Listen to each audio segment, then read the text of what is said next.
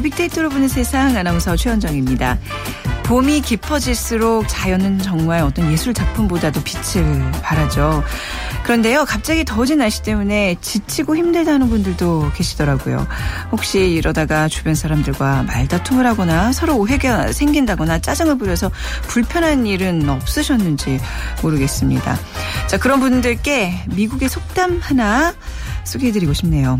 파리를 잡을 때 식초보다 꿀이 더 좋다. 그러니까 누군가를 설득해야 할 때 식초처럼 톡톡 쏘는 무례한 말투보다는 꿀처럼 달콤하고 상냥한 말투로 말하는 게 효과적이라는 건데요.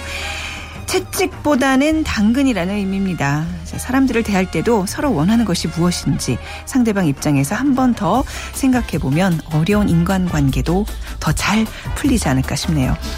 자, 오늘 빅데이터로 보는 세상 소상공인 투자 전략을 소개하는 적정 투자 성공 창업. 자, 이 시간에는 오늘 불황에도 승승장구하는 소상공인을 위한 일곱 가지 대박 비법 저희가 공개해드리겠습니다. 그리고 앱 속으로 들어온 빅데이터 보다 저렴한 가격 정보를 얻을 수 있는 다양한 앱을 알려드립니다. 자, 빅데이터로 보는 세상 여러분의 궁금증 또 뭐 방송에 대한 의견 빅데이터로 보는 세상 앞으로 문자 남겨주시면 되는데요. 휴대전화 문자 메시지는 지역번호 없이 샵 9730, 샵 9730입니다. 짧은 글은 50원, 긴 글은 100원의 정보 이용료가 부과되고요.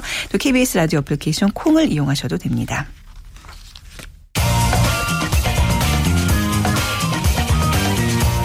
핫클릭 이슈 설왕설래 네, 화제 이슈들을 빅데이터로 분석해보는 시간입니다. 위키플스의 정영진 편집장과 함께하죠. 안녕하세요. 네, 안녕하세요. 정영진입니다. 자, 지금 뭐 10시에 뭐 대통령 입장 발표 때문에 계속 뉴스에서는 이 관련관 관련된 보도가 많이 나오고 있네요. 그렇습니다. 네. 이 온라인에서도 지금 대통령 입장 발표라는 키워드 올라왔는데요. 네. 뭐 그 내용을 뭐 잠깐만 좀 보니까요. 일단 뭐 이번 상황에 대해서 이번 사안에 대해서 유감을 좀 표명을 했고 그다음에 부패 척결에 대한 의지를 다시 한번 좀 강조를 했습니다.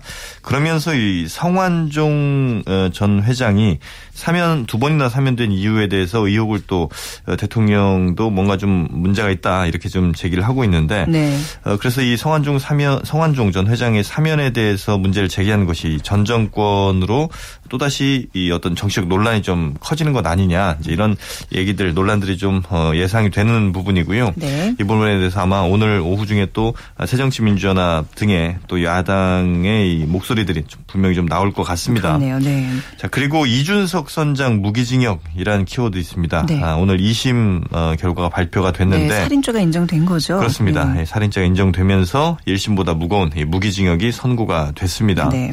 또 전국 미세먼지, 아, 미세먼지 아, 농도가 좀 상당히 좀 짙다고 하죠. 아 그래요? 예, 어제 굉장히 날씨가 좋았는데. 네, 오늘 네. 좀 미세먼지 농도가 짙다고 하니까요. 예, 목 관리 좀 하셔야 될 것 같습니다. 네. 또 네팔 지진 역시 어제 그제 이어서 계속 피해자가 늘고 있고 또 네. 우리 어, 지원대가 어, 먼저 출발을 했고 또 5월 1일에 다시 이제 이진이 출발을 또 한다고 하죠. 네. 아, 빨리 예, 한 명이라도 더 좀 구조가 됐으면 좋겠습니다.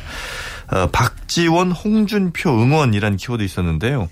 이 새정치민주연합의 박지원 의원이 홍준표 경남도지사를 응원하는 듯한 이런 그 페이스북 글을 올렸다가 삭제한 것이 화제가 좀 됐습니다. 네. 어, 그래서 어, 홍준표 지사와의 어떤 자신의 그 일화 같은 걸 소개하면서 지금 뭐 좀 어려움에 있는데 빨리 응원을 음. 하면서 이제 뭐 네네. 뭐 화팅, 화이팅 뭐 이런 이제 이런 거를 좀 남겼습니다. 네네. 그래서 이게 좀 아, 상당히 좀 논란이 좀 되고 있고요. 아, 오늘 좀 정치적인 이슈가 상당히 좀 많았는데, 네. 네. 형님 라인이라는 키워드도 있었습니다.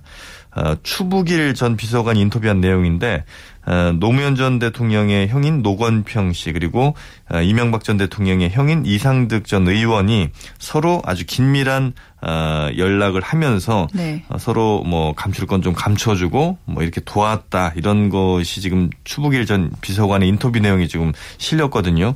그래서 뭐 어디까지 사실인지 아직 음, 뭐 네. 밝혀지진 않았습니다만 상당한 논란이 또 될 것 같고요.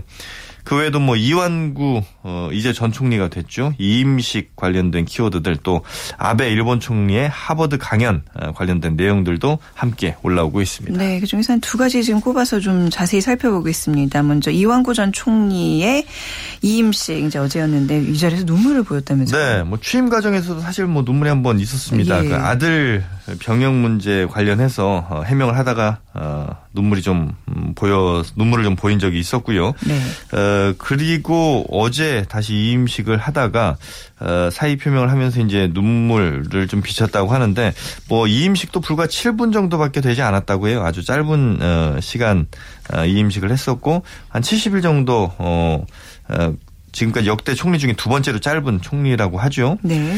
어, 장관, 차관들과 악수를 나누고 기념사진 촬영을 하면서 어, 눈물이 좀 음, 촉촉히 배었고 어, 또 차를 타는 과정까지 눈물을 좀 보였다 이렇게 지금 보도가 나오고 있습니다. 뭐 여러 가지 복잡한 심경들이 좀 그렇겠죠. 있을 텐데요. 네. 지금 뭐 병원으로 또 가장 먼저 향했다는 또 보도도 나오면서 여기도 또 어, 비판 글들도 함께 올라오고 있습니다. 네, 70일 만에 이제 물러난 이전 총리 네티즌들은 이제 좀 어떤가요? 생각의 변화들, 네. 비난의 수위들이 좀 어떤지 궁금하네요. 글쎄요, 네. 뭐 보통 이제 퇴임하게 되면 어, 비난의 수준들이 좀 수위가 낮아지는 것이 이제 보통인데요. 네. 지금 그 관련 빈도 분석을 해보니까 가장 많이 등장한 단어들 뭐 사람 이름 포함해서요. 뭐 홍준표, 성완종, 박근혜 대통령 또 검찰 수사 리스트, 뭐 증거 인멸 허태열, 김기춘 등으로 이렇게 나오고 있거든요. 그러니까 홍준표 어, 경남도지사 또 이완구 전 총리에 대한 빠른 수사를 원하는 이런 목소리 여전히 좀 높다 이렇게 볼 수가 있겠고 네. 또 지금 나온 여러 이름들 즉 성완종 리스트에 올라온 사람들인데 이 사람들에 대한 의혹 없는 조사가 어, 의혹이 남지 않는 이런 조사가 빨리 검찰을 통해서 이루, 이루어져야 된다 이런 목소리들이 좀 높다 이렇게 네. 볼 수가 있겠습니다. 어, 몇몇 원문 데이터들 좀 살펴보니까 어, 명백하고도 현존하는 이 증거인멸이 시도되고 있는데도 이 홍준표 지사 그리고 이완구 전 총리를 소환 조사하지 않는 음. 이 검찰의 저희가 무엇이냐 네. 이거 즉각 조사 즉각 수사에 좀 착수해야 되는 것 아니냐 이런 이제 목소리들 또 어, 퇴임할 때 정말 박수 받는 국무총리 그리고 대통령 좀 보고 싶다는 이런 이제 아쉬움을 나타낸 목소리도 있었습니다. 그리고 그 눈물을 흘렸다는 부분에 대해서 아, 정말 울고 싶은 사람은 지금 국민들이 아니겠느냐 네, 네. 아, 이런 따끔한 일침도 있었고요. 아, 왠지 총대 메고 가는 것 같다. 관련 실세들은 또 흐지부지 되는 것 아니냐. 그렇죠. 면서 이 네, 동정론을 또 어, 나타내는 분들도 있었습니다. 네. 어, 역시 뭐 그 사퇴나 이임, 뭐 이임식에 대한 언급량은요. 그런데 생각보다 그렇게 많지 않았고요. 뭐 네. 증거인멸이라든지 불법, 대선 자금 이렇게 좀 어, 수사 관련된 관련어들이 좀 많았거든요. 어, 마음이 조금 더 어, 어떤 어, 그 이완구 전 총리에 대해서 동정론이 같다기보다는 네. 어, 역시 그 추가 수사에 대한 어, 의지가 좀 더 네티즌들은 강했다 아, 이렇게 볼 수가 있겠습니다. 네, 오늘 뭐 특별 사면 의혹에 대한 대통령의 말씀도 있었지만 뭐 네티즌 분들은 성완종 스캔들의 본질을 좀 다시 생각하자는 좀 의견이 많은 것 같네요. 네. 네. 자, 일본 일본 아베 총리가 미국 하버드 대학교에서 특강을 통해서 이제 또 자신의 과거사에 대한 입장을 밝혔는데요. 네. 이번엔 또 어떤 얘기를 했나요? 네, 아베 총리 말 그대로 좀 옮겨 보자면요. 뭐 이런 얘기를 했습니다. 개인적으로는 어, 인신매매 피해자가 된 여성들을 생각하면 마음이 매우 아프다. 네. 그들은 헤아릴 수 없는 아픔과 설명할 수 없는 피해를 입었다. 이런 점에서 어, 자신의 입장은 이전 총리들과 다르지 않다. 이제 이런 얘기를 했습니다. 네. 이게 조금 모호한데요. 왜냐하면 이전 총리들의 입장과 다르지 않다고 하는 것은 결국 고노다마를 계승한다는 것 이렇게 이제 해석할 수도 있는 부분이거든요. 하지만 그러면서도 자신의 입으로는 한마디 사과한다. 없었어요. 예, 이런 표현 하지 않았다는 네, 것이죠. 네. 때문에 또 하나가 이제 그 인신매매 뭐 이런 이제 표현을 했다는 것 그리고 자신이 어, 어떤 사과의 주체가 아닌 어, 그 안타까운 상황을 바라보는 관조적 입장을 취했다는 것 이런 것들도 어, 사과의 진정성이 좀 없는 것으로 우리가 해석할 수 있는 이런 부분인 것이고요. 어, 특히 이제 에, 이번에 이용수 할머니 계시죠. 그 위안부 피해 할머니이신데 미국까지 건너가서 어, 아베 총리를 만나겠다 이제 이렇게 얘기를 네. 하면서 이번 어, 하버드 대학교 그 정문에서 기다렸는데 결국 아베 총리가 뒷문으로 들어가면서 만날 수 없게 네. 되니까 네. 한나라 총리가 떳떳하다면 정문으로 들어가야지 라면서 어, 자신들의 그러니까 우리에게 들킬까봐 몰래 음, 돌아가느냐 아. 뭐가 그렇게 무서우냐 이렇게 이제 또 일가를 하기도 했답니다. 이거 좀뭐 네티즌들 많이 좀 뭐 시원해했던 이런 부분이었던 것 같습니다. 네, 민감한 사안에 대해서 관조적인 입장을 취하는 건 뭐 우리나라 정치인뿐만 아니라 아베 총리도 하는 일이군, 일이군요. 네. 자, 일본의 반성 없는 우경화 또 군국주의 부활을 바라보는 네티즌들의 시선은 어땠나요? 네, 관련 그 얻을 빈도 분석을 해보면요, 이 네. 네티즌들 마음이 좀 드러나는데 1위가 외교, 2위가 네. 시진핑, 3위가 반둥회의, 4위가 박근혜 대통령 순입니다. 그러니까 일본이 중국과 지금 정상회담까지 갖고 아주 친밀해지고 있는데 여기다가 미국과 동맹은 더 굳건히 하고 있는데 우리 외교는 왜 가만히 있느냐 이제 이런 네. 비판의 목소리인 거거든요. 특히 어, 이번 그 남미 순방에 대해서도 이번 어, 중국과 미국 그리고 뭐 중국과 일본, 일본과 미국 아주 긴밀하게 긴박하게 움직이고 있는데 지금 과연 남미를 갔었어야 되느냐 이제 이런 비판의 목소리도 좀 나오고 있는데요. 네. 일본의 이 군국주의 우경화 아, 이거에 대해서 우리도 확실히 좀 어, 외교적인 방법을 통해서도 또 국민적인 어떤 자존심을 좀 세우는 방법도 한번 고민을 좀 해야 되지 않을까 싶습니다. 네, 아베 태도 변화가 우선적으로 이루어져야 되죠. 뭐 네. 피해국이 됐다고 할 때까지 사죄해야 한다는 무라카미 하루키의 또 말이 떠오르게 되네요. 네, 네 오늘 말씀 잘 들었습니다. 고맙습니다. 고맙습니다. 네, 지금까지 위키프레스의 정영진 편집장과 함께했습니다.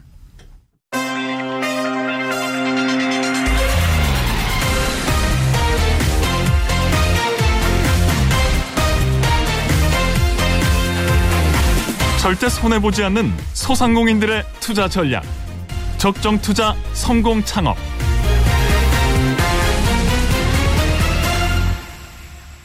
자, 소셜 분석을 통한 소상공인 투자 전략을 소개하는 시간입니다.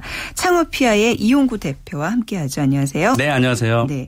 자, 오늘 앞서서 이제 불황에도 불구하고 승승장구하는 대박 소상공인의 성공 비법 법 나름 이제 네. 어떻게 보면 이용구 대표의 영업 비밀을 오늘 밝히시는 날인 거죠. 네, 소상공인과 함께 네. 하겠습니다. 네. 네. 어, 불황에도 불구하고 이제 잘 되는 가게들을 우리는 주변에서 사실은 그렇게 어렵지 않게 또 볼 수도 있습니다. 네. 어, 그리고는 이제 꽤 부러워하죠. 근데 하지만 어, 누구나 할 수 있는 어, 일이라고 저는 사실은 과감하게 말씀드릴 수 있습니다. 어, 과연 성공하는 가게들은 어떤 이유가 있는 걸까요? 네. 제가 경험했던 대박집들의 가장 큰 특징 7가지 비법을 정리해 봤습니다. 네, 오늘 이거 안 들으시면 손해입니다. 네. 자, 첫 번째 비법 공개해 주시죠. 자, 첫 번째입니다. 어찌 보면 이제 가장 중요한 건데요. 네. 구매할 수밖에 없는 이유를 만들어내는 겁니다. 그러니까 이른바 우리가 이제 대박집이라고 하는 가게들의 메뉴는 몇 가지일까요? 어, 맞아요. 게 많지 않아요. 네. 그렇죠. 대부분 한 가지 내지는 네, 많아야 네. 두 가지. 네. 그러니까 전용 매출을 올리기 위해서 뭐 두 가지 정도입니다. 네. 근데 하나만 잘해도 이제 줄을 서게 되는데 여러 가지 메뉴를 만들 이유가 전혀 없잖아요. 음. 그래서 여러 가지 음식을 하게 되면 그에 맞는 인력도 또 보충이 돼야 되고 또 재고도 더 많이 생기니까 사실 좋은 방법은 아닙니다. 네. 어, 그래서 어, 음식점으로 제가 한번 예를 어, 지금 드리겠지만 사실은 서비스업이든 도소매 업종이든 성공하는 그 그런 업체를 들여다보면 대부분 이렇게 한 가지의 아이템입니다. 네. 그래야 더 집중이 잘 되고 좋은 결과를 낳을 수 있기 때문이죠. 네. 어, 그리고 아이템의 특징을 잘 간파하셔야 됩니다. 한 가지 제가 예를 들어볼게요. 재밌는 예를.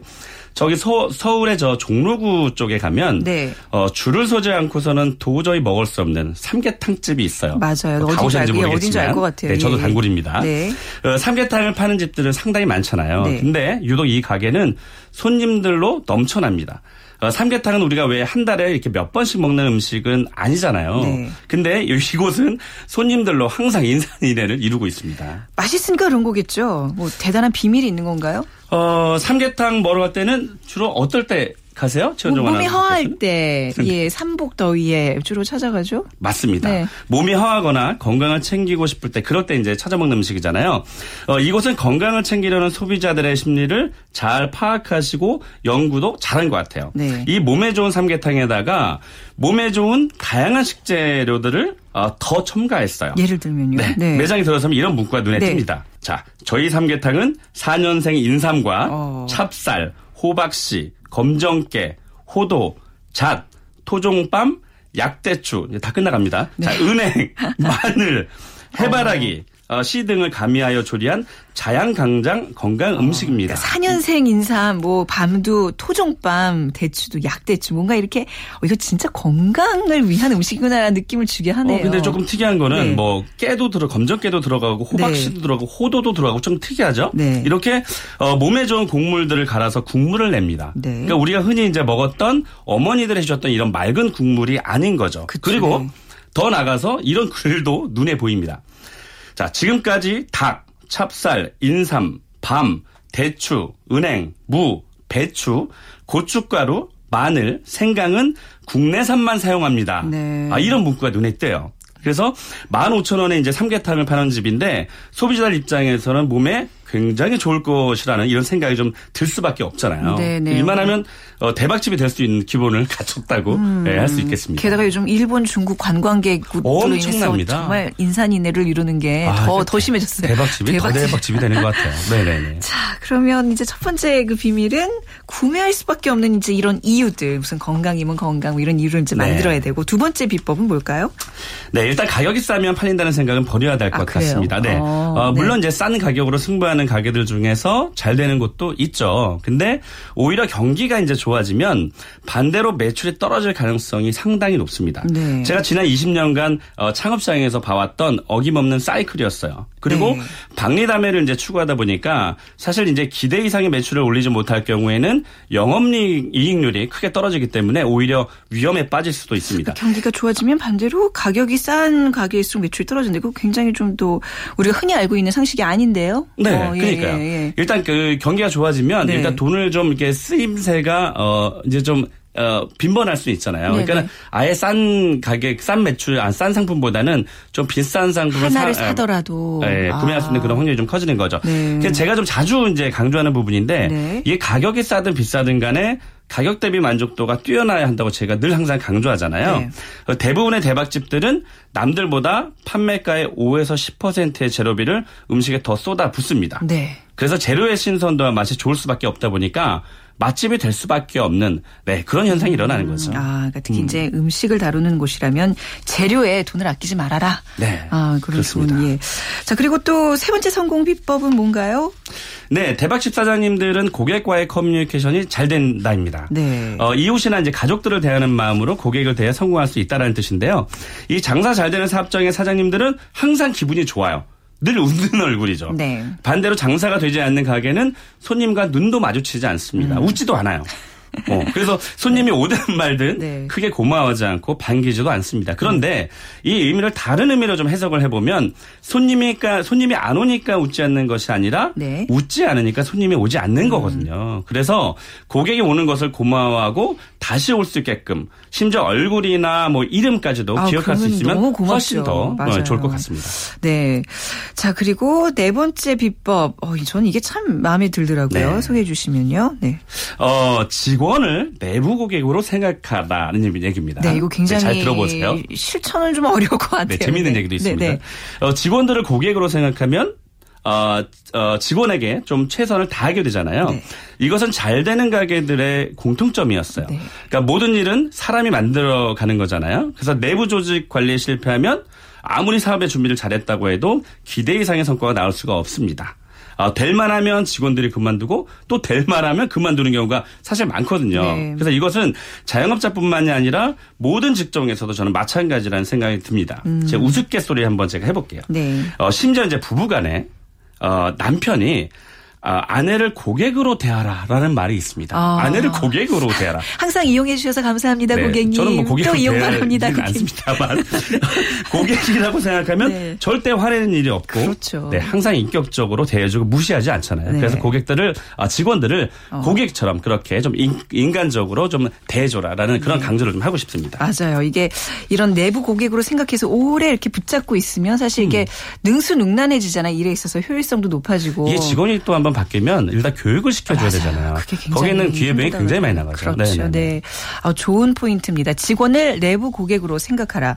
자, 다섯 번째 성공 비법 이어가면요. 네. 어, 가족들이 함께 뛰어들면 성공하기가 더욱 좋다. 아, 네, 라는 가족들과 비법입니다. 함께 저기 사업을 진행하는 네, 그렇습니다. 뭐, 네. 뭐, 일부는 이제 부부간에 하면은 뭐 어. 싸운다는 얘기도 있는데요. 그 업무 분장만 예. 좀 잘하면 네 괜찮습니다. 네. 그래서 가족만한 사실 든든한 어, 지원군은 없죠. 특히나 요즘 같은 불황일 때는 아낄 수 있는 게 어, 인건비. 예요 아. 월세나 제로비는 아껴서는 안 되니까 또 네. 월세 아낄 수도 없죠. 그래서 어, 일단 어, 가족들이 좀 뛰어들어서 네. 내 것처럼 사실은 직원분들은 아무리 잘한다고 해도 가족처럼 할 수는 없잖아요. 네네. 그래서 가족이 초창기에 좀 뛰어드는 것이 좀 바람직하다고 볼 수 있겠습니다. 네, 이게 친척들 다 동원해서 이제 대박집 되면 이제 친척들 간에 서로 분점 내겠다고 싸우고 이런 경우도 많이 봤거든요. 맞습니다. 네, 뭐 나중에 떡볶이집도 있고요. 네, 뭐 네, 뭐, 뭐 네. 네. 저희 본점은 뭐 여기뿐입니다 하면서 일부러 뭐 간판 또 크게 걸어놓고 네. 네. 그런 일이 없도록 요건 또 이제 가족들 간에 또 네. 어떤 대신 가족들끼리 네. 이 돈이 너무 연관이 되면 깨지고 싶습니다. 네네.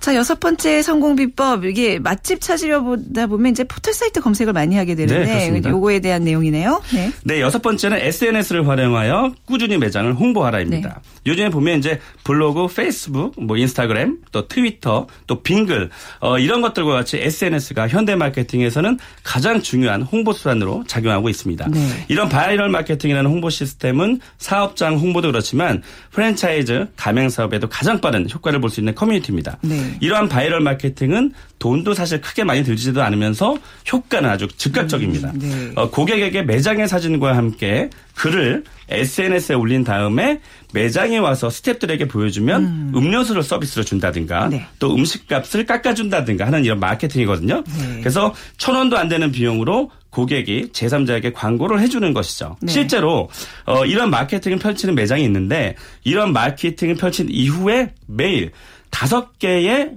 어, 홍보의 SNS 글이 올라온다고 해요. 네. 사실은 굉장히 좋은 그런 효과를 어, 발휘하고 있는 거죠. 네, SNS를 활용하면 뭐 그저 젊은 층만 좀 끌어안을 뿐이다라고 생각할 수 있지만 아니요. 요즘은 젊은 층들이 부모님 모시고 하기 때문에 그렇습니다. 효과가 좀 더 배가 뭐 되는 40, 50대 분들도 뭐 SNS 아, 많이 하시니까요. 하긴요. 지하철에서도 보면. 하긴요. 네. 네. 자, 마지막 성공 비법 예, 공개해 주시죠. 아, 사실 뭐 이걸 제가 좀그 네. 강조하고 싶은 부분인데요. 네. 우리가 A급지를 출점하다 보면 월세도 비싸고 아, 또 이제 그러다 보면 매출을 올리는데 또 어, 굉장히 어려워지거든요. 네. 그래서 매장이 이제 위험에 빠지고 빠지면 줄이고 싶어도 줄일 수 없는 돈이 바로 이 임차료입니다. 네. 어, 임차료인 이 월세는 장사가 잘 되면 절대 문제가 되지 않는데 장사가 안 될 때는 월세를 낼 수 없어 말 그렇죠. 그대로 예 네. 쫓겨납니다. 아, 그래서 어, 상품과 서비스에서 경쟁력을 좀 갖추고 있다면 굳이 A급지가 아니어도 B급지에서 충분히 어, 음. 성을 거둘 수 있다라고 할 수 있겠습니다. 그래서 장사를 어, 잘하는 사람은 결코 자리 탓을 하지 않습니다. 네. 그리고 대부분의 대박집의 어, 그 입지들은 B급지에 출점이 되어 있어요. 오, 네. 그만큼 이제 임대료를 아낄 수 있는 그 돈을 재료비에 이제 쏟아붓고 있는 거죠. 그래서 네. B급지에 출점해서 경쟁력을 갖춰라. 라는 말씀을 좀 드리고 싶습니다. 월세가 좀 임차료가 좀 낮은 B급지로 시작을 하라. 그러니까 사실 대박집 하나가 B급지를 또 A급지로 만들 수 있는 아, 물론입니다. 네. 네.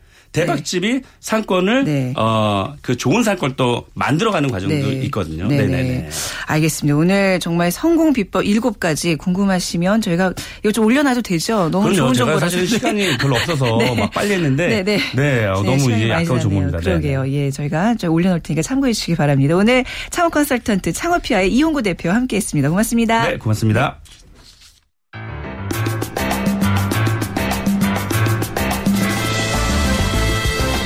앱 속으로 들어온 빅데이터. 자, 빅데이터를 활용한 다양한 어플리케이션 소개하는 앱 속으로 들어온 빅데이터 뉴스 익스펜스 랩의 정진영 디렉터와 함께하겠습니다. 안녕하세요. 안녕하세요. 네. 자, 오늘 만나볼 앱 좀 주부 입장에서 굉장히 관심이 쏠리는데요. 네, 네, 경기 침체 때문에 알뜰한 소비하는 게 굉장히 중요한데요. 네. 예, 생필품 가격 정보 등을 알려주는 네. 앱을 좀 소개해 드리겠습니다. 네, 어떤 앱들이 있어요? 네, 한국 소비자원이 공식 서비스하는 참 가격이라는 앱이 있는데요. 참 가격. 네. 예, 일주일에 한 번 매주 금요일 오전 기준으로 백화점 백화점과 대형마트, 슈퍼마켓, 편의점, 전통시장 등 전국 262개 유통업체에서 판매하는 380여 어, 개 상품에 대한 가격 정보를 제공을 합니다. 네. 그 앱을 실행하고 생필품 가격 정보 메뉴에서 어, 곡물이나 채소 아, 같은 구체적인 품목을 선택하고 지역과 판매점 유형을 고르면 상품의 현재 가격을 볼 수가 있는데요. 어, 예를 들어 국수를 선택하고 서울시 슈퍼마켓으로 검색 범위를 제한했더니 네. 어, 기본적으로 우리가 많이 먹는 특정 제품, 제품의 이름을 얘기할 수는 없지만 가격이 2,000원에서 2,850원까지 다양하게 나오더라고요. 어, 그렇게 폭이 넓어요? 네, 그렇습니다. 오. 예, 해당 제품을 눌러보면 최근 5개월 사이에 어, 매월 가격이 어떻게 변화했는지도 그래프로 보여주기 때문에 네. 감을 잡을 수가 있을 것 같고요. 어, 아무 생각 없이 그냥 마트에서 다 이렇게 주워 담았는데 그럴 그러면 안 되겠군요. 네.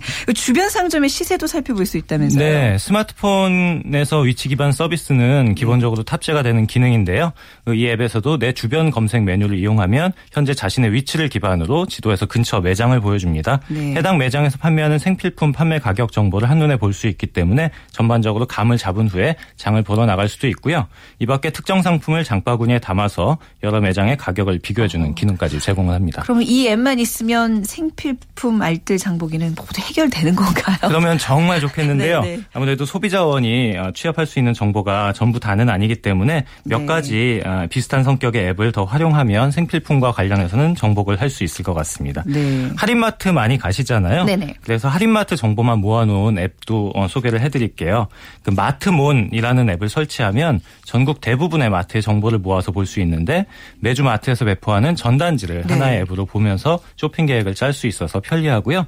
단골 마트를 지정해 놓으면 새로운 할인 정보가 떴을 때 쉽게 네. 확인을 할 수가 있습니다. 네. 그리고 마트 모어라는 앱도 있는데 이것은 마트에서 할인 판매하는 생필품만을 모아서 보여줍니다. 네. 그 생수와 샴푸, 양말 같은 흔히 많이들 사는 품목이 할인 가격으로 나올 때마다 정리해서 보여주니까 네. 편리하고요.